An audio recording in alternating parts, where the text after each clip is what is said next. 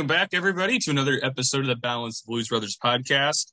Uh, it's the international break, and today uh, I'm joined by Jordan and Ola, and we're going to break down following the last match against Boro in the FA Cup that pushes Chelsea into the semifinal, uh, where they beat them 2 0 on the road, or on the road, uh, is how I'm going to say that as an American. So I hope all the Brits enjoy that. Um, but uh, anyway, that match was, you know, first half was very open. There was a lot of chance creation. It really looked like we were taking it to Boro. Uh, the second half really tailed off. We had our goals scored in the first half um, from Romelu Lukaku and Hakim Ziyech, both with open play assists from Mason Mount.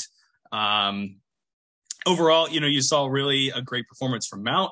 You saw a really good performance overall from the Chelsea team. It did start to uh, drop off quite a bit in the second half. From uh, from at least from in my opinion, we did. We dropped off enough to where it just felt like we were just kind of riding that one out, grinding the result, not really going forward as nearly as much and trying. And we had some subs in the second half as well. But without saying too much more, I'm going to pass it over first to Ola. I'm going to let you get your thoughts from the match, and then we'll move over to Jordan for match thoughts, and then we'll kind of get into uh, the international break and what's going to happen and what we can talk about uh, there. The the Middlesbrough match was for me standard, and while, while I was watching it, I wondered why Manchester United and Spurs struggled so much. Then I instantly realized why Manchester United and Spurs struggled so much against them. At the end of the day, Chelsea is much better than, I mean, we are the third best team in the league, and we are the third best team in the league. And we're not close to Arsenal, or rather, Arsenal is not close to us. Manchester United is not close to us. Spurs are not close to us. This many people look at those teams and see Ronaldo, they see Bruno Fernandes, they look at Spurs, they see Harry Kane, and they think, you know, it's a good thing. But Chelsea's team is a well drilled side. And I saw a, a, screenshot, not a screenshot, a picture where someone insinuated that Tuchel's team requires on requires individual brilliance. And when I see things like that, I find it funny because there's nothing that doesn't require individual brilliance, you know. But that's beside the point. I liked how we handled Middlesbrough. We did not at any point make them think they were even close to having a foot in the tie. and that is really how you should play against these teams. If they're if they're a lower division team, we, we shouldn't struggle against them. It shouldn't be a back and forth. We should be on top of them throughout and that kind that kind of 2 0 win I find very comfortable because it's a clean sheet, it's a multiple goal win. And if you watch the game, you'd see that despite the fact that it was not a large margin of victory, it could easily have been. And we did not at any point look like, oh, we have to bring on a player that we are trying to rest and, you know, things like that. So it was very interesting. I liked uh, Lukaku's performance, not just the goal. I like how he linked up play, how he he held up play and brought in the other forwards. And about Lukaku, I think the, the problem people have is they they say it's it's the, it's the role he's been made to play. He's been made to play as a tag, target man. And I wonder what people think a target man is. A target man is a center. A center forward is a target man. There is no center forward that doesn't have target man in his duty. If you watch Haaland, Vlahovic, Lewandowski, there is none of them that doesn't play as a target man. They don't all just run in behind. They have to receive the ball, lay it off to someone, and then run. And when they do that, their teammates still find them. But Lukaku, when he does the laying off and he runs, we hardly ever look for him. But you know, it was much better against Middlesbrough. I hope that was not because we played against Middlesbrough. I hope when we play against better teams, league teams, top teams in Europe, we also see that kind of fluidity. I liked Ziyech, I liked Ziyech's performance. He did not try to force it. He didn't try to just look to cross the ball into the box anytime he got the ball. He was content playing in, you know, into the channels for Mount and I think it was Azpilicueta at some point. So I like that. There were a lot of other performances. I thought our midfield was non-existent. I thought Loftus-Cheek had a bad game, and not just because of the the thing he nearly did where you know he received the ball and lost it on, on the edge of his box. I thought he was. I thought I thought Kovacic had a bad game, which is which is rare.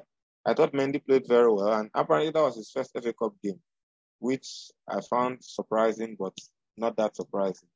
When you have a 72 million pound goalkeeper on the bench, there'll be a lot of weird things going on between the sticks. So yeah, but it was a very comfortable victory at the end of the game. That's what we want into the semifinal. One thing I think is Ziyech and Lukaku ha- are just really good together, and I agree that I think Lukaku was better. I think Tuchel may be getting to him uh, a little bit, like getting through to him, which I think is good because he's pressing better and he's, uh, well, as you said, he's holding up play really well. So I think there's an element of that that Tuchel maybe just like getting through to him. But I think what Lukaku does is if the other team's playing with two center backs, he takes up both center backs. If they're playing with three center backs, then he usually get takes whichever the covering center back, the middle, and then whichever side he's on, and then one center back's free. And with Ziyech, what that means is that entire when he drifts in, there's a direct line to goal every single time. And that direct line, like he's created a lot of chances for Lukaku that way, but like he scored that goal and it was a crazy goal. It's a wonder goal, but like he can do that. And I think that like I, people said Pulisic didn't play well. And I guess I hear that, but I think like he kind of did what was asked of him in that game. Um, I think Ziyech and Lukaku are kind of must starts together. Uh, just like I think Pulisic, Mount, and uh, Havertz are playing really well together. I think Ziyech and Lukaku, like you can have whichever one of the other attackers on with them, but those two have to be on at the same time. Is my my I Reece may be another one that can replace Ziyech a little bit, but he doesn't drift in like that. So I think Ziyech is pretty unique in how he compare with Lukaku. No, I think that's one of my biggest things I was thinking about too, Jordan, was that Ziyech and Lukaku do seem to have this really good on pitch, you know, chemistry. And I, you know, I saw that they were over the international break that they're in New York City together.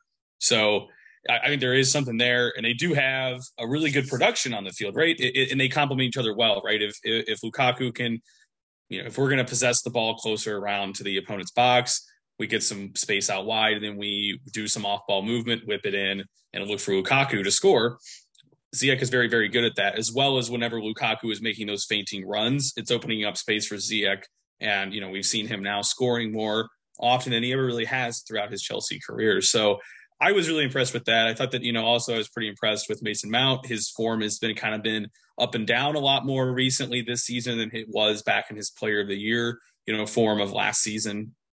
But I was impressed that you know he was doing a lot of the things that he's oft criticized for, as well as you know there's kind of if we can get more out of him like that the rest of the season, then there's there's something else to be said there about him getting the starting lineup. But I think the caveat there is look at where he was playing. He was kind of just being given a, a free role within a midfield three uh, in many ways, and that's where I think that long term, if Mason Mount can occupy more of that role and we switch to maybe more of that system, uh, that, that, we might actually get even better results out of him in, in that in that dynamic. Um, I thought he was really impressive in, with the way that we played uh, against Boros. So, and I've always kind of had that opinion. Maybe he's going to be for the best of his career. Uh, he might be a little best a little further back uh, than to, you know a pure inside forward attacking player. Um, it always feels that sometimes the kind of decision making where he is relatively a little bit further field feels a bit rushed or you know indecisive at times with him or just a, too, a bit too slow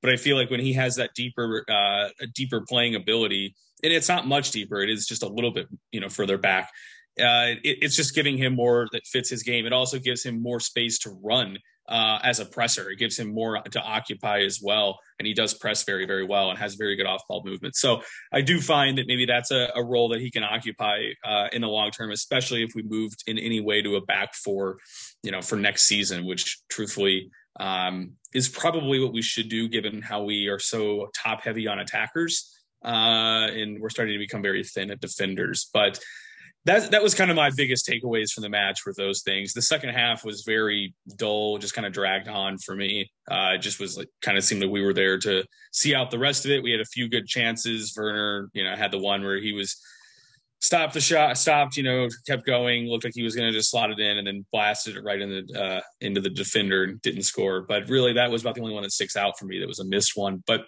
from that win, uh, Chelsea go into the FA Cup semifinal where they will meet Crystal Palace, and during the uh, you know meantime, they are on the international break, um, and should be the last one for the season. But you know, Chelsea have had quite a few different injuries, players with a lot of overuse, things like that. So, do you think the international break comes at the right time or the wrong time? Um, and what do you think are some of the biggest questions surrounding this break right now? Oh, I think we needed it. I I, I think that that I mean, first off, I think Tuchel's kind of figured out like to your point about Mount. I think like if you look at it, even when it's we're playing it back three, if you look at it in like just a formation chart, what he did is he changed from a 3-4-2-1 to 3-4-1-2 and because mount is kind of that sole like central player in attack he goes back far to get the ball and like he's the connector and i think he's much better in that role because he's not like the most technically gifted of passers he it, he has a great sense of space and he has a great work rate and I think letting him be that connector, I mean, that's how we used him in the Champions League final last year, right? Like, remember, he's the one who created for Havertz, but he created from deep.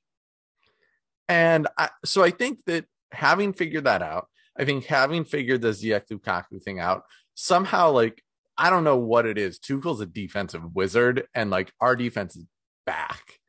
Um, and, and so I think like having that all figured out, we're running on fumes. Like my issue with the international break more than anything is these guys are still gonna have to play.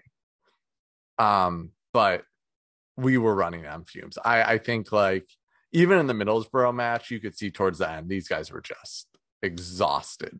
Like when we started playing like very slow, holding the ball, like you could just tell they were they were t- too tired to keep going. So I think the international break is good.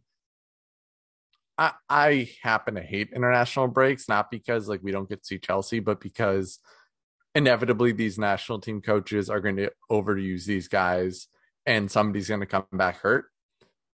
Which is why I'm really glad Ziyech's not going because at least it means like you know you're going to have him. Um, but I, I, I just, I think it comes at the right time. I think it gives Tuchel, and, to be fair, it gives Carlo Ancelotti the same thing, but it gives Tuchel time to prepare for Real Madrid and this is going to be we'll talk about this in a bit but it'll be a different challenge this year than last year so i think it's good that he has that time uh, but Ola travis what about you guys i don't know. yeah I think the the international break came at the perfect time because for a number of reasons one of them being you know we've played a lot of games and we had a lot of players that just had to play because we didn't really have anyone who could play in their position uh, I also think it comes at the right time because the uncertainty around the club off field is also, you know, we also need that to be resolved as soon as possible. And the general belief or expectation or hope is that Chelsea will have a new owner by the time the international break comes back. But mainly for, you know, the fact that the players need rest. And while it's not all the players that are, that are going to get rest, it's um, a lot of our players will play like maybe two matches in, in two weeks or something like that. So those that will get rest, especially Ziyech. We know we know Ziyech is not going to, you know, come back injured or something like that. Because whenever he gets injured, it seems to take more time than anyone wants to come back from injury. And then when he does come back from injury, Tuchel is never eager to just push him into the lineup straight away, which is smart. But I mean, that's just a selfish thing for me. I always like to see Ziyech play whenever possible. But yes, I like the fact that Ziyech is not going.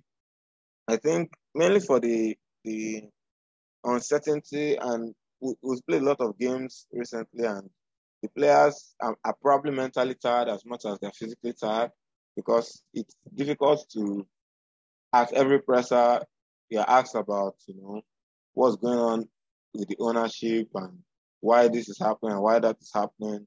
And while the players are not directly in the media, they are seeing the things that are happening and they know when they go into games that the narrative around them is I hope they lose from from from the pundits and the media anyway. We know that was the narrative going into the Liverpool game. Everyone just couldn't wait to see Liverpool leave the trophy. Going into the Middlesbrough game as well, especially with the with the sporting integrity thing. You know, everyone wanted the players to lose, and they they, they they've they've been mentally they, they've, they've been mentally strong this past few weeks, and that's not an easy thing to do. Yes, they are paid to play football, but at the end of the day, they are human beings like everyone else. And while the fans were going through their own crisis, uh, had to be interfacing with the media and fending off as much as he could fend off. The players still had to deal with it in, in one way or the other, and they still had to play on the pitch as well. So I, I imagine that they they would like to just take this break. And the other part of it is that even if they play during the international break, there are more players available to the manager during the international break, so they wouldn't rely on any one player as much. They likely, if, if it's Mount, for instance, for England, he likely will play one game and not play the next if he plays during the international break. So it's it's good. We, we needed it. Though we, we usually don't play that well when we come back from international breaks. But that's just something that we'll have when we get to that bridge, we'll cross it if we get there. Well, also, like, how would you guys feel like if your employer was like, "Oh yeah, by the way, we can't generate revenue right now, and mm-hmm. we don't mm-hmm. know if we're going to be able to pay you in three months. Like the fact that these guys are out there playing, like, I don't care it, that it's a sport. I don't care. Like, it's the same with any job. If your job is like, "Oh yeah, you may not have a job in three months, or you may have to look for a new job in three months," nobody's going to function that well. Like, you're not, you're not going to function that well. So I think like Tuchel, he's not at Mourinho's level yet at this, especially, but like he is really creating a siege mentality. And I think mm-hmm. it's gonna work. But like you still need the players, right? The players need yeah. to still come out and play. And I think, oh, you're right. Like they got to come out and play. No, I, I, and that's kind of what my concern with the international break was. Like, so you've already seen right now in social media, there's been a giant this backlash this week against the uh, Ricketts family bidding for Chelsea Football Club. And you know what I worry is that the longer this situation goes on, not just for the obvious financial reasons that Jordan just highlighted, but just the continual fact that most of what surrounds the club may not even be what's going on on the field or with the players or any of that. So that's like kind of my major concern is that the longer that that continues to happen, that the more that, that is going to become a louder and louder noise that, that maybe Tuchel won't be able to craft enough of a siege mentality for. That's my bigger concern. And, and that's just com- purely conjectural because none of us speak to these players. We don't know what their, you know, feelings and mentality and if this is motivation or if this is something that makes them feel the opposite and want to you know give up and just you know leave the club. None of us know that information at this time.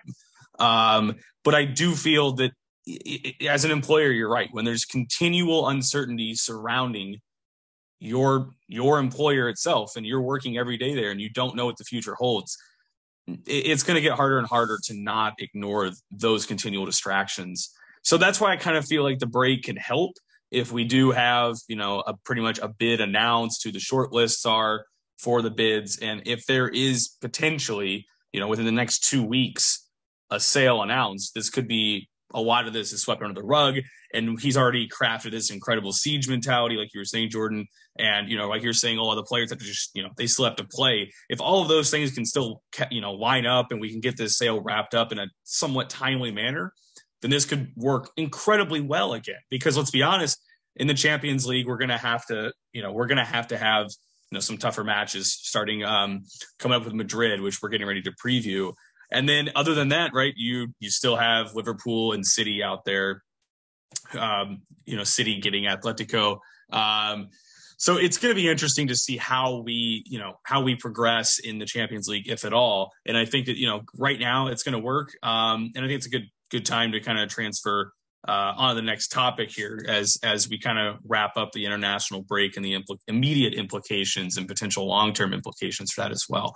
Um, going to in the next round in the Champions League after Chelsea advanced uh, over Lille is our next opponent is a familiar one from last year. It's Real Madrid. Uh, Real Madrid currently come off the back of a 4 0 demolition that they suffered in El Clasico to Barcelona. And truthfully, I was watching the first half. It could have probably been much worse. I mean, Barcelona were just ripping that Madrid team apart. And they had all of their typical people on defense for the most part. Uh, however, they were missing Karim Benzema. You had some people suggesting that it, you know if Karim Benzema was uh, if Benzema was there, that that result would not have been what it was yeah, I think it probably would have been better. But the same day, Benzema's a striker. How's he? Is he going to stop the Madrid defense essentially just getting carved to pieces? That's where I'm a little skeptical on that uh, that that take. So with that said, I'm kind of planting a bit of a seed of doubt here for uh, how good this Madrid team is, as well as uh, La Liga is overall a much much uh, lesser competition this year. Um, compared to the Premier League or you know maybe either either some other uh, some other leagues such as maybe even you know German league has been pretty solid this year with some teams. You know you always have Bayern Munich out there, which are always a powerhouse every single season, regardless of how the Bundesliga is. But it does, from my opinion, seem that La Liga is suffering a little bit. You know, with uh, you know, with that in mind, Madrid haven't really changed their side all that much since last season. Uh, it's you know they do have Carlo Ancelotti at the helm. Um, you know, they still have Vinicius, still have Rodrigo, still have, you know, Benzema. They still have uh, obviously the midfield three, uh, Kroos, Casemiro, and the best of them all, Luka Modric. And again, so I'll ask, you know, where do you guys, what do you guys think about this preview? Uh, and, you know, having drawn Madrid, um, what are your thoughts on that? You think this is a good draw, bad draw? How do you think we match up?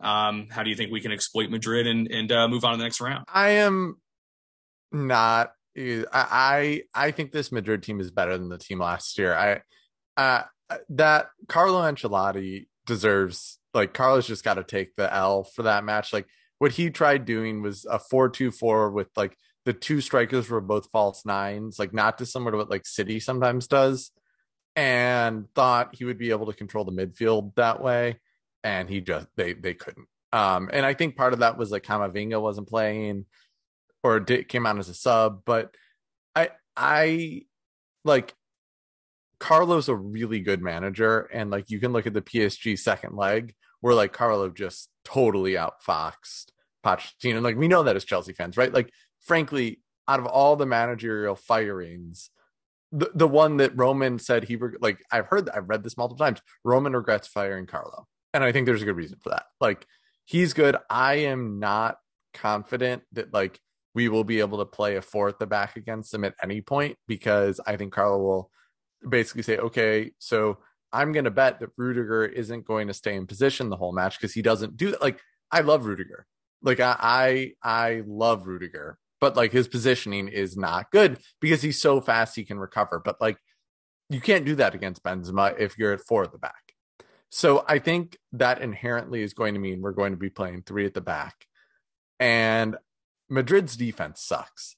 Like they suck. But you have to be careful because like Carlo's going to set them up to counterattack.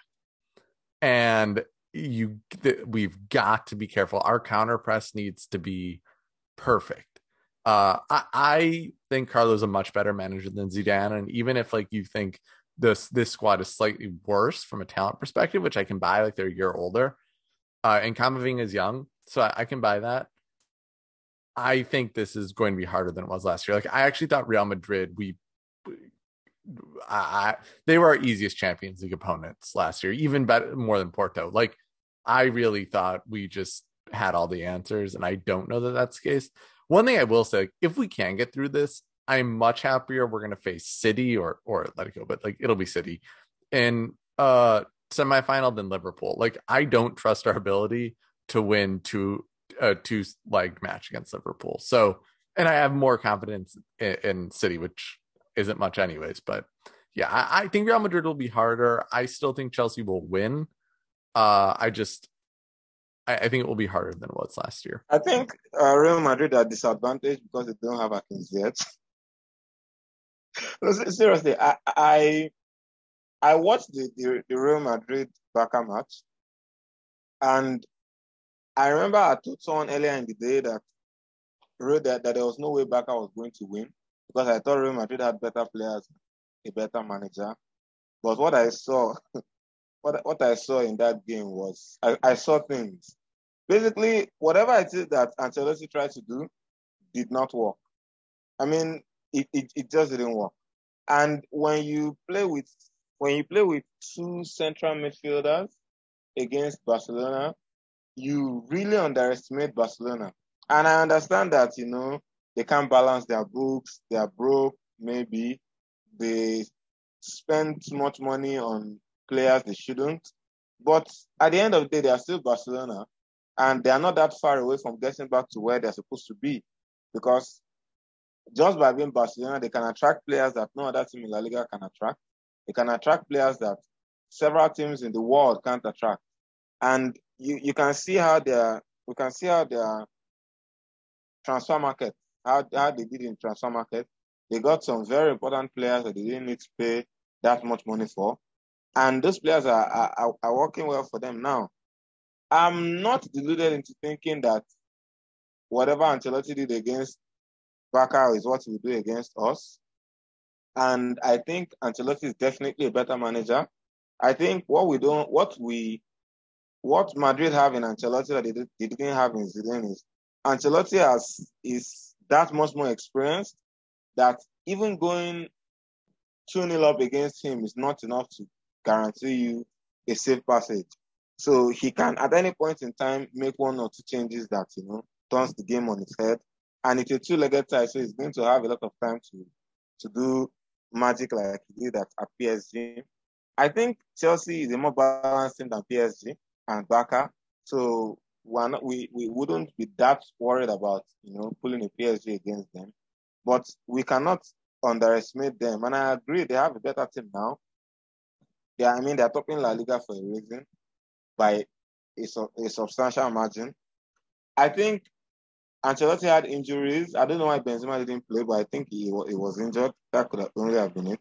So I, I think he had injuries that he just had to find a solution for. And that was what he tried to do. It didn't work out.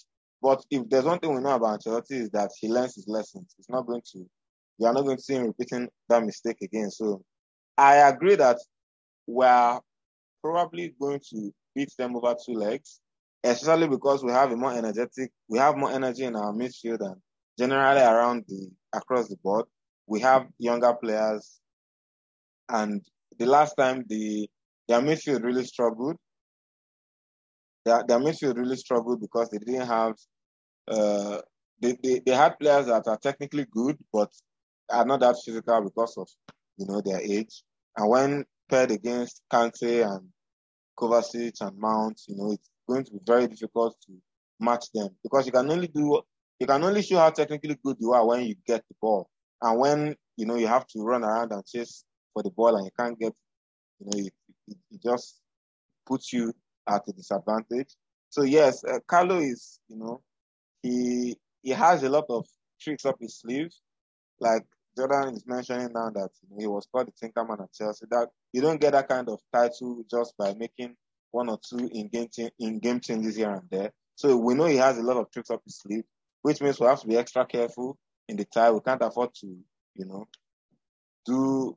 La- the last time we faced Madrid in the first leg, we had a lot of space that we didn't do anything with. And I was personally very irritated at the end of that match because I felt we could have we could have really put the tie away in, in the first leg. If we get that kind of space this time, we have to do more with it. But other than that, I think at the end of the day, it's Real Madrid. They have very good players. They have very experienced players. They have players that are very comfortable in, in the Champions League space. So they are they are not overwhelmed by the occasion like other other players will be. They are not overwhelmed by the occasion. They can treat it as a normal game, and the ability to treat a very big game like a normal game can be at a disadvantage. But if you've won that many titles in the Champions League, you basically see every game as a normal game, and it means you have the composure and the state of mind to, you know, not not be overly aggressive and not be not let the occasion take advantage or get the best of you. But yeah, I I think overall we we have more energy than they do. We have more variety to select from in, in terms of our forwards. We have a much better defense than they do. And yeah, I I'm only worried because you know they have Ancelotti at the helm and it's Real Madrid. You can't really you can't really be too confident against Real Madrid, but I, I believe we should beat them over two. Yeah, I mean, I'm not terribly worried, and I, I, know they have you know a lot of pedigree to them, but I feel like that pedigree was also driven uh, quite a while ago in terms of time, and also they had you know Ronaldo at the peak of his powers leading that. So I, that's where like for me, I'm kind of I, I feel like they're not what they used to be. It's obvious the legs aren't there as much for a lot of those players. You know, defensively, they've got this weird mix of you know Carvajal is starting to decline. Um, I don't think he's quite the player he used to be, and I just don't. I, I look maybe I'll regret these words and probably so since I say them, but I, I just don't really have a, a, huge fear for this Madrid team, and I said that last season as well. Um, yeah, exactly. I mean, Alaba is the best center back, and he's terrible uh, this year, so it, it says a lot. I, I mean, I give respect to them and I give respect to Ancelotti and everything. I do. I have respect for them. But if I'm being objective about it, I don't see this team as being any better than the one that we beat last year when our team was still forming, let alone, I mean, we've lost three times since September. Uh, we've been on a quite a, a better run than people realize this year. We don't lose very many games. So I think we're very well suited for cup ball. Um, we're just not very well suited for the league. And I, I, I do feel, yeah, like th- this should be something that we do progress from and get to the the semifinals of the Champions League. But we shall see. Uh, we shall see. But um, I, you know, to kind of close out, I feel you know we'll have a lot to come up soon. There's going to be a lot of you know matches. Uh, it's going to be very a frantic finish for us um, for the season as we approach April and and, and May. Um, a lot to be played between now and then, potentially, if we progress in the Champions League. But with all that's gone on, you know, we've kind of uh, we've it's been a lot that's gone on. Uh, yeah, as a Chelsea fan, you know, the last month, and I think it's been for me personally, it's been uh, something you've seen a lot, where you've seen you know people that are on the side of the fence where you know there's this strict uh, you know consideration for what the owners might be. You see other people on the side of the fence where there's no consideration whatsoever. Um, you know, you have uh, you, you, have people getting their opinions and just getting you know lashed out upon, and it, it's just been a lot going on in the in the Chelsea uh, Twitter sphere lately. And overall, it's been it's been pretty rough. It's been it's been a pretty like dark side of the fan base kind of moment for a lot of us uh, as supporters. And I feel like maybe the, it's starting to return a little bit more to normalcy right now. Um, you know, you can kind of still just follow matches, do your own thing. It's kind of what our other host is doing, Travis Tyler, right now. He's just you know, going to set it, just pay attention to the matches and watch them and enjoy them and, and, and, just do that. And I think that's where we're all trying to get as a fan again. Like I would love to get back to that point. Um, and hopefully we can by the end of this season, but, uh, I, yeah, I don't know if you guys have anything to build off of that. I just wanted to, you know, kind of get that started and kind of just summarize everything that's gone on the last month. It's just been a, an absolute whirlwind. I, I I would admit that I don't like many of the things I saw in the wake of the sanctions and how you know it became it became a lot of a lot of attention that was always there. I mean, this information about Abramovich was always there. I knew about Abramovich when I was in whatever the equivalent of it of primary three was in in um, where you people are. But I started supporting Chelsea then, and not long after, I found out, you know, who our owner was and how he got his money, and I've always known that. And the reason why I said a lot of things I said was, for me, the best way to the best way to be taken seriously is if you flag something, if you mention something as soon as you flag it. If, for instance, I, I we make a signing, I think the player will flop, and I don't say anything, and then the player does flop, maybe three years later, and I come out and say, I knew this guy was going to flop. No one is going to listen to me because Why didn't you say anything? Why? Because if he had not flopped, I would never have said anything. I know I wouldn't have said anything. The reason I'm saying this is a lot of the conversations that happened in the wake of Abramovich's sanctions happened as though, you know, it only became an issue now. And that's why I had to go and ask, you know, what actually is the, what, what's all the fuss about? Because like Klopp mentioned in, in the presser, he said, did you really care when, when he came in? We, we knew the source of his wealth. I'm not, I'm not here to say, you know, that Abramovich is a good guy. He has done a lot of good things for not just football, but for a lot of things. But ultimately, we know that at the highest level of politics, a lot of things happen. And if we were to get into that, how far are we going to go? Because tomorrow more information will come out and then we'll have to have another podcast that. And then after that, more information comes out and then we have to remodify everything we know about anything.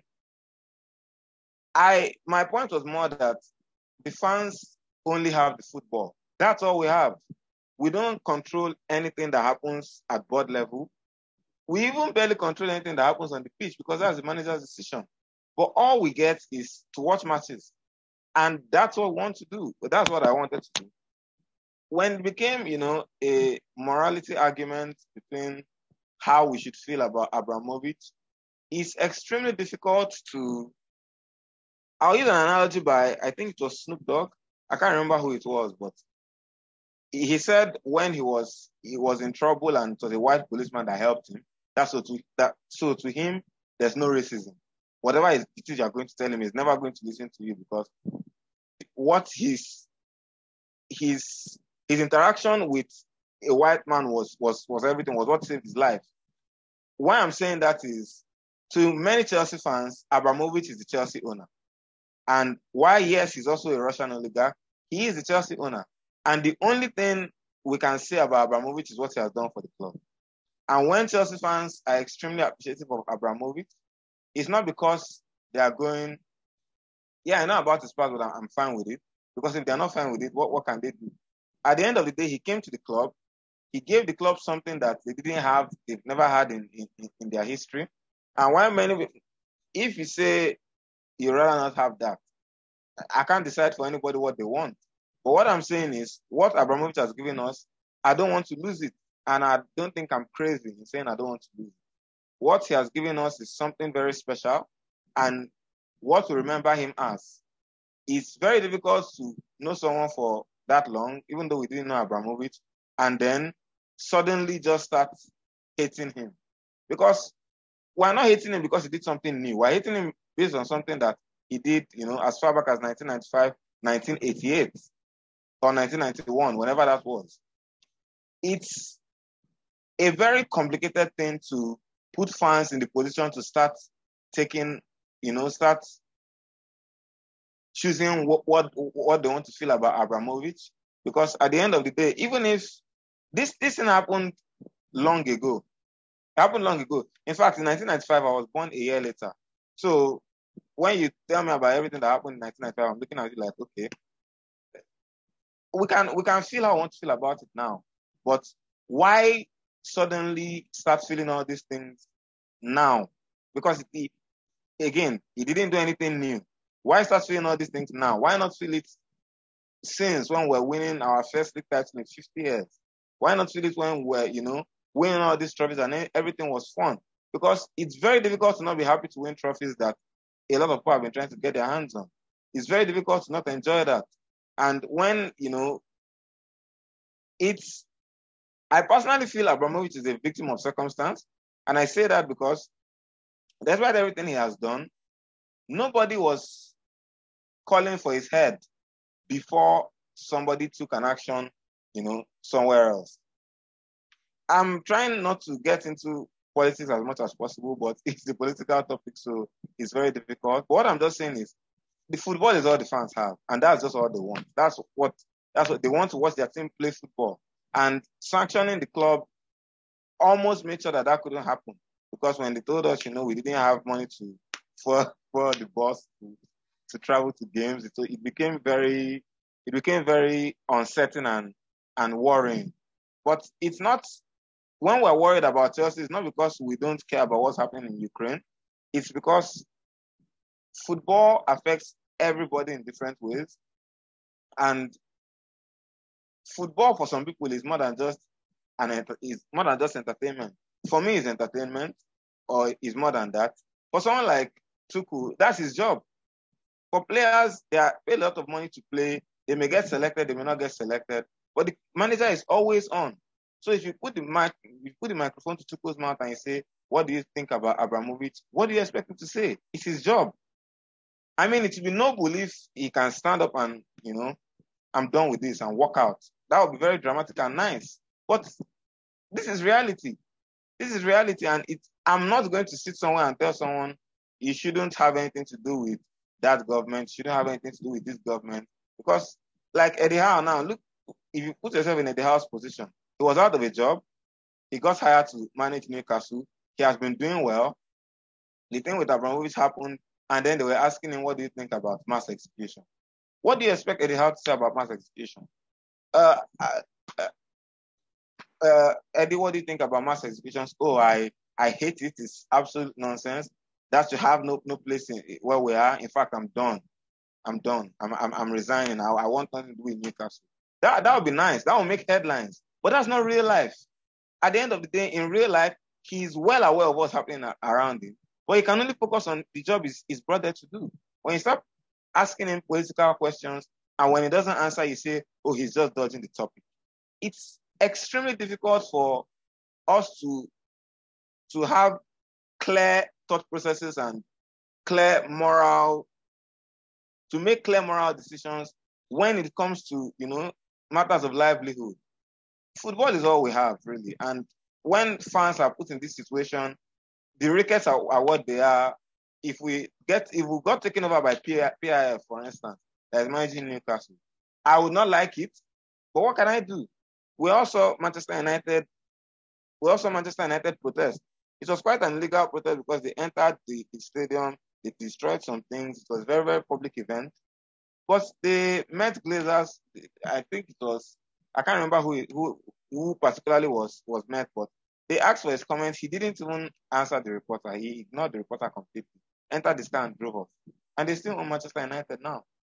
If you ask Manchester United, they'll tell you they don't like the Glazers. You're taking out of money out of the club, and what what can they do? All they have is football. They, the football is all they have, and that's that's how we're connected to the club through the football. We can't really do much at board level. We can't decide who owns us. We can't decide who manages us most of the time. But with a lot of times we have a saying who gets sacked because if we make the ground toxic enough, the manager will get sacked. But at boardroom level, there's nothing we can do. So football is all we have, and let's not put fans in any more awkward situation that they need to be because they're just here to support the club, and all this baggage just comes with it. We can't ignore it. So that's all we have. Yeah, I mean, I so quick bit of background, right? I became a Chelsea fan because I got to go to London and I got to go see a match. Like I was a Premier League fan for a long time before that. And then I went to match. And like Dave Grohl, the lead singer of Foo Fighters, says like when he plays his hit song, it's a magical moment because you have 50,000 people in front of you, all who are thinking the exact same thing and like all have the exact same feeling, like this kind of like passion together. And that's really how I felt when I went to the match, right? There was so many other people there and, and it was just magical. And then, like a few years after that, COVID happens, right? And I think, like a lot of people, I had pretty bad depression during the pandemic, like real, like was getting treatment and everything. And like the one thing I had that, like, because right, I, I was with my parents during the pandemic, so like they were there, and work was there, and like the one thing I had that wasn't my parents or my work or my friends that I could only see virtually was Chelsea and like Chelsea Twitter became a big thing for me because like it was a way to interact with other people and it was just even if you disagreed the goal was the same. There wasn't anybody on Chelsea Twitter that was a Chelsea fan that was like yeah like fuck Chelsea I want them to lose right? Like everybody and like there's something magical about that that it like takes it away. And for me the problem that happened during this is that you had Chelsea fans on Twitter, not just like whitewashing what was going on with Roman, but saying that if you didn't do it, you weren't a real fan, right? Like that Roman, and it's like, it's possible to have both truths, right? It's possible to say Roman's a bad dude. And given like what the UK government's saying Roman did, like he probably deserved to be sanctioned. But it's also possible to say at the exact same time that like I just want to be a Chelsea fan, right? And I want to, I can say I don't like Roman. I don't, I think he deserved these sanctions while also saying, like, I want to be a Chelsea fan. And the biggest issue I saw on Chelsea Twitter were people saying that, no, if you don't support Roman, you're not a real fan because look at what Roman gave you. It's like it's possible for both things to be true. And frankly, when you hold the opinion that you can only be a fan if you meet X criteria, takes away from your ability to uh, enjoy. And to me, that was a big frustration that I saw uh, or the, that was the big thing that I saw that was frustrating to me. Um, but like I, I listen, like I watched every match and I have rooted for Chelsea the last however many matches, just like I always do. Um, and they've been an outlet for me for other things, right? Like they always have been. And there's something awesome about that. But it's also like worth recognizing, right? That like this is like it, it's a tough situation. And I think it's okay to admit like it's a tough situation. We just want to be fans. And the problem I'm having is there are fans that are saying, no, no, no, if you're having that dilemma, then you're not a real fan. And that to me is where the problem is. Yeah, I, I think that's something that I saw a lot of too. It was almost like you said, complete whitewashing of the situation. And basically just trying to like lord fandom over you if you don't try to whitewash and that's that was one of the very problematic things that i saw but um and and I think it's problematic because it gets into the debate of what and what is not a fan, and I don't know how you define that because it's a completely subjective definition at the end of the day because it varies from person to person. Um, and you know, I, I obviously, you know, I, I say this as somebody who, you know, I've been watching matches since about 2009. Uh, is when I started watching matches pretty consistently, or enough to really know the team and you know X Y Z and and know a lot about it. But you know started watching about 09 pretty regularly. And you know i've been around a long time. Um, you know I, I, didn't join chelsea twitter until 2018 um, but you know I, I, was still my own fan watched a lot. Uh, and you know and now between the podcast you know i was writing a lot last year and you know still communicating actively with a lot of chelsea fans and i and i like all of that. And you know member of the supporters trust throughout this whole process made me realize like yeah i mean you can't own a really small share in this and the say of what happens and be involved with a vote. And uh, i think that's well worth it um, for anyone out there. I mean it was i think even as an international it was like six dollars you know after after the processing fee. So it wasn't uh, it wasn't too bad. And, and i highly recommend to any listener out there go ahead and join i mean it's it's something that gives you an active vote in this process if you want to pay it and it's incredibly affordable um, to do so. You also have the Chelsea pitch owner, which you can buy a share in as well and have your say there too. Um, and, and know that you'll always be a part of Stamford Bridge and Chelsea have to play there and, you know, you know, the, the, the lion and there's a lot of other like, you know, traditional things that will always be Chelsea because of those two organizations. Uh, but in a wider scheme, you know, I, from both, you know, ends of the, uh, the spectrum, you know, arguing about fandom to, you know, uh, doing whatever you can to be involved in the club um, in, in, an actual day to day operation thing as far as voting. Uh, they're all important things, but I, I, think what what we were getting at Jordan was very problematic. Again, I, I think that's for many different reasons because, like I'm saying, like you can look at anyone's background of how they are a fan and, and have different interpretations of it. And I think that's why it's kind of a, a moot point discussion to try to discuss. Now, there's obviously people out there that like slander our players, you know, slander past players, you know, things like that. Not and when I say slander, I mean like just purely vitriolic, abusive type language that that really does no one any good. Um, nobody ends up better off for it. So I think like that's the kind of stuff where I can see you you question somebody uh, being a fan, um, or you or in the way in which you question them. There's a respectful way to do it instead of just being an ass about it and saying you're not a fan and throwing it in their face. Ask them like, is this how you support the team and how how do you feel like this support makes things better that's it i mean that i think that's a valid question because they might come at you well i have these incredibly you know harsh opinions because i yeah i care so much that xyz and so that's what i'm saying at the end of the day it's going to be probably underpinned by some form of care so even that becomes a different a very difficult and slippery slope to walk down but i think the uh, uh, one thing i was going to touch upon that kind of builds from this is that you have this you have this really big shift in how we looked at uh, Roman Abramovich. And, and, it's like what Ola was saying is we knew these things were there before, but we looked the op- opposite direction. Why are we so different now? And I think that's the wider issue is that sports washing is becoming incredibly effective at what its goal is, and it accomplishes it very, very well. Uh, whether and that doesn't and that's not pertaining to any you know just Russian or just Saudi or Qatari investors. There's plenty of other terrible people out there that are going to own a sports club to you know increase revenues as well as increase optics and and, and transparency um, and, and, i think that's where we really get into that discussion of why you know where do we draw the line where do we not draw the line and I, it's an incredibly difficult subject to have and i honestly suspect a lot of it can probably boil down to some form of cultural relativism where there's going to be different interpretations based upon you know geography uh, and and and and those things. So I've seen a lot of different takes. I've seen a lot of people get abused for their takes, um, and you know I've seen a lot of people get praised for theirs, um, and, and, which are very calculated and they know what to say and what not to say.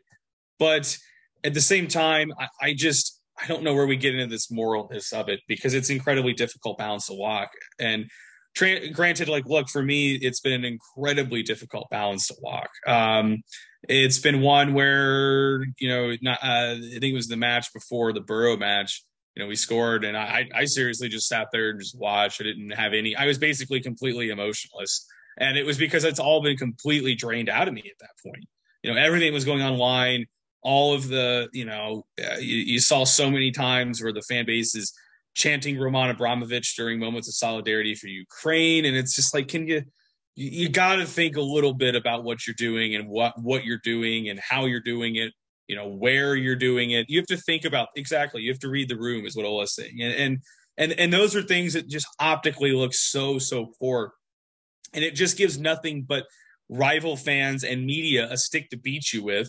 And then when they beat you with that stick, you cry out that old, you know, that old line. Well, they hated us anyway. And, and, and then you just become this self fulfilling prophecy, and you're just this person on a soapbox, you know, and, and you're never going to be right. You're never going to be wrong because no matter what evidence you have, it's gonna it's gonna go, you know, whichever side of the fence that you're on for that. Um, you know, I think, and, and, what I mean by that is the fan will say that's the media bias. The media will say, well, we have good reason to run this because it happens regularly enough uh, and and it's not our fault for reporting observations and trends among those observations. So that's where I feel like the campaign against Chelsea, it's just it, it's really just kind of to me boils down to tribalism at that point. Yes, there is some form of probably a media slant against us, but I don't think that the coverage besides a few journalists, which I don't really need to name, that they, they've gotten plenty of plenty that has come their way already. And I don't I don't necessarily disagree with that because some of the things they were saying were just downright uh, you know, completely non-factual as well as just totally vitriolic. And they're they're journalists representing very very large publications. They have to consider their actions as well. But you know i i just feel like that that's where we get is it, it just devolves back to that same old thing and that same old you know campaign against chelsea the media agenda and then the media running these stories looking you know saying how look at these fans why are they doing this there's been plenty of things. I don't need to go into the full list of why there's been, you know, potential, you know, uh, paranoid like campaigns against Chelsea. But I think that all of this kind of feeds into the larger bit of it, which is that we opened a box here with Roman Abramovich, and and so did the UK government. This isn't a situation that's entirely upon you know Roman owning the club and and just you know fueling you know potentially fueling Putin in, into a war. Um, there's so much more to it, regardless of whether you think he, he's directly responsible for what's happening today. Abramovich was absolutely responsible for some of the power and wealth and transition to Putin that that happened and the in the subsequent fallout from that. He's absolutely responsible for those things. And so many people were, myself included, and I always said, look, you ask me about Roman Abramovich, I'll tell you what I think about Roman Abramovich, the owner, and I'll tell you what I think about Roman Abramovich, the person. And I always would say that I, I compartmentalize the two people.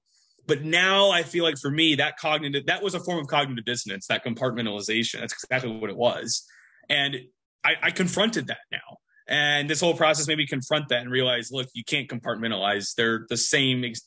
They're a part of the same thing at the end of the day. So you can act like you're breaking down. You know, that's like saying that my brain uh, it, my heart is different than my brain, even though my heart is regulated by my brain, right? It's all a part of the larger, you know, system or body or whatever it is. And in this case, it's Roman Abramovich.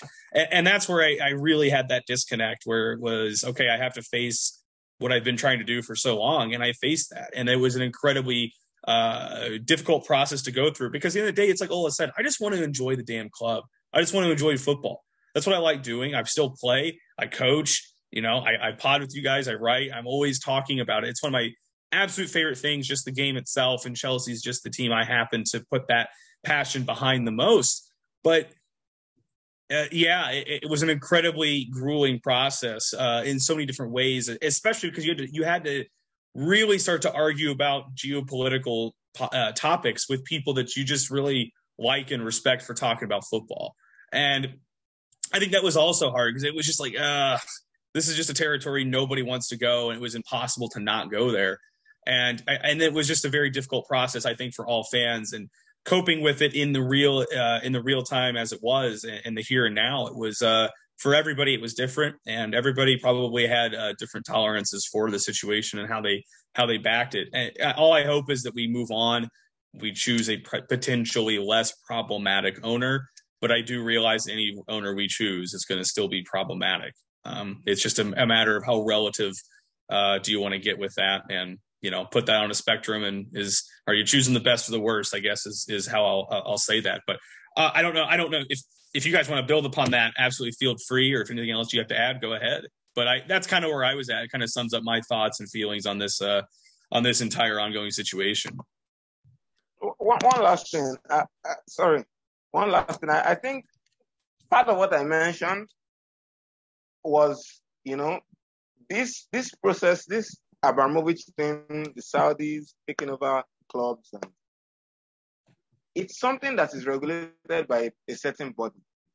And that same body turned around, well, not turned around, but that same body started making it look like this this sports that is going on. How did it happen? You made it happen. It didn't happen out of the blue. I mean, when when Roman came to, I want to buy Chelsea. Someone a- agreed to, to sell the club to him. Someone agreed to, to, to let him manage the club. Same thing with Manchester City, same thing with Newcastle. And that same body is going to facilitate another sale. So what I'm saying is when I, when I ask where is consistency, it's not because I'm trying to say ignore ignore this guy's sin because somebody else has a certain sin. I'm saying you set precedents, especially governing bodies like Premier League, FIFA, UEFA, uh, the UK government, you set precedent. So when you allow certain things to happen, we will be watching you and we will hold you to those standards. We will hold you to the decisions you've made. So when you turn around and say, oh, this, this, we have to remove this, we ask you, well, why allow this and then not allow that? When Newcastle, when Newcastle wanted to be taken over by the Saudis, I saw a lot of people say, you know, uh, Newcastle fans, you guys are going to have to live with this now. And I saw a lot of, of reports saying that many clubs were disagreeing with it. And I was like, how can you disagree with it now? The reason why Premier League is the richest club in, in the club, Premier League is the richest league in the world, is because there's a lot of money in the league. And there's a lot of money in the league because there's a lot of foreign investors. Abramovich's money is made, made, made that so. When Abramovich came into the league, you know, the league averaged the average points for for a league, a league title winner went up by like six points. Yeah. He was the first, were the first to, to get 90 plus points in two consecutive seasons. So he raised everything. He changed everything. He put his money in. Uh, Saudis came and put their money in. All that money is being enjoyed by everyone that is employed by the Premier League. Everyone mm-hmm. that is working under the Premier League. I'm not saying everyone should, you know, resign from their jobs. Well, I'm just saying that the, the, UK government now, the, the stance they're taking is a bit rich coming from them. Because I saw Boris Johnson the other day talk about how, you know, they welcomed Saudi investment. Investment. That's an interesting word to use. Because, you know, I mean, we understand what I'm saying. I'm, I'm, I'm saying the UK government, for instance, now is going to probably have a say in who doesn't become the owner. Maybe they don't have a say in who does, but they have a say in who doesn't, because apparently all the owners have to be vetted by by them somehow. And then the Premier League also has to vet them. And the other day, Premier League uh, disqualified Abramovich from being a, a, an owner. I mean, that's quite nice considering that, you know, Saudis are still owning the club. They are fit to own clubs. I, I'm not saying forget somebody's sin, but I'm saying as a governing body, when you make these kind of decisions, you have to make it in a way that is sustainable. And don't run under, you know, when when a war happens in another country or when something happens, you now try to save face to the world. It doesn't work that way. We can't just run away from the consequences of our actions. I'm a firm believer in, you know, taking responsibility. And they didn't take responsibility in this situation. I understand that they, they, they sanctioned a lot of a lot of clubs and a lot of companies, but at the end of the day, it all it all fell at their it, it all came to their table. The Premier League allowed this to happen, and they are going to allow more because if the Saudi media group was even allowed to bid, it means that they will be considered. And Boris Johnson said, you know, we, we, we, we, we encourage Saudi, we encourage the Saudi investment. So which is it? Do you people want to be, be rid of dirty money or not? we can, you can't you can't eat your cake and have it. You can't choose when to take this stance. If, if, you, if you get what I'm saying. So it's just a bit. It all falls down to the UK government at the end of the day, and they are taking some very interesting stances, and I'm looking at them like. Yeah, I mean, for me, and this is not. I'm not saying this how everybody should be. It's just for me. So, like the NFL team, I root for the Browns. Just traded for a guy that I, I mean, the evidence is pretty damning that he sexually assaulted 22 women and that like raised like that happening right after this roman stuff like threw me for a loop. And i think like where i came down on it is the browns ownership is make is trying to make me support this guy. Whereas i'm not defending roman but or or any owner. But as long as chelsea's owner doesn't do something that makes me feel like i have to support either some like root for some human that's terrible or more than that make me support something that is terrible. As long as they don't do that i, I will find a way to as travis said and i'm not because this is why i'm not saying it's a great philosophy because it's cognitive dissonance but i can disassociate the two. And again that's bad. Uh, I, I fully admit that like me doing that is a problem but like i can do that. Whereas like with the Browns, like where they are making me or trying to make me support this action, or like it would be a problem if I were rooting for PSG, right? For for very similar reasons. Um, but but I don't feel like Chelsea has done that yet. And at that point, like I can disassociate. And if they do that, then I will have to reevaluate my my fandom. But until that point, like Chelsea does a lot for me, like at an emotional level and win or lose like it's when they lose i'm never in a bad mood. Uh, because just like the ability the joy for me to be able to watch them is emotionally like really important to me. Um but like i think like i think like all three of us have like slightly different views on this but like where we all agree is that like you like everybody is allowed to have different views and it doesn't make you a bad person or a bad fan. Um and i think it's the people that turn on that, right? That say you're a bad person or a bad fan for having those views, where I, I have a problem with it.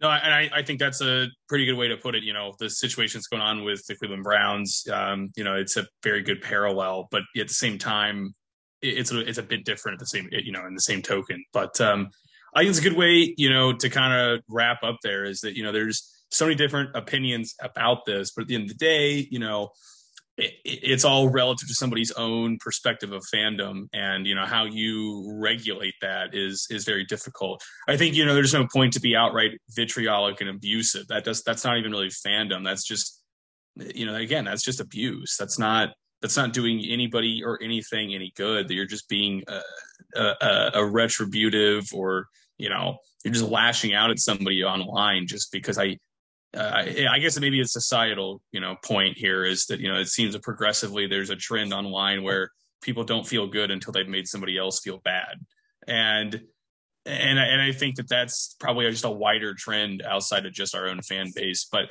I think that that's the stuff. You know, if you have to say anything needs regulated, that's it. And and other than that, it's pretty hard to regulate opinions um, as far as that goes. But and with that, it's an incredibly complex situation. And you know, always welcome to listen to other thoughts about it. You know, I disagree with ninety five percent of the thoughts I hear about it. Um, but you know, always willing to listen. And but there is a time where I feel like I do have to withdraw from that because it does, you know, eventually kind of devolve into who's a fan and who's not um, at times. But I have a feeling that probably will not be the last time we have that sort of uh, feeling or observation uh, about this. But with that, guys, a really good episode today. Um, hopefully, not too long for listeners. I think it was a little, just a little over an hour, maybe an hour and a half at most. But uh, uh, you know, really good. I think we have some good discussion there and just kind of got a little bit of clearing the air as far as things go for us on that. But uh, all right, everybody, until next time, keep the blue flag flying high